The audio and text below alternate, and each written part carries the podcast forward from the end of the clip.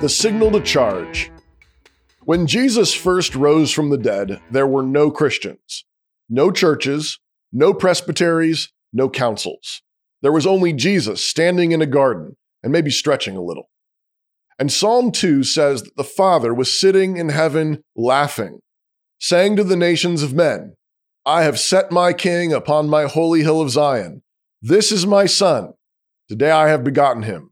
All the nations are his inheritance. The ends of the earth belong to him.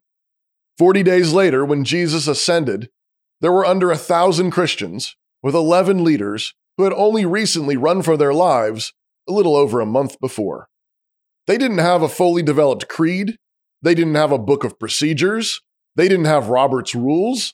They didn't have a doctrine of justification by faith alone hammered out. They didn't even have the Trinity articulated clearly yet. What did they have? They had a risen king.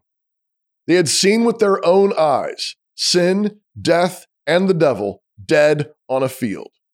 While they had cowered in their tents, they had watched Jesus face down the greatest Goliath, death itself, and Jesus had cut off his head and held it up for all to see. And that was the signal to charge. Our Jesus struck the mortal blow, and now the nations belong to him. Now sin and death are on the run, like the first soldiers guarding the tomb. Our King lives, and he must reign until all of his enemies have been put beneath his feet. There are different gifts and different tactics in every place, but there is one mission, and let there be no excuses. We have the good news that will fill this world.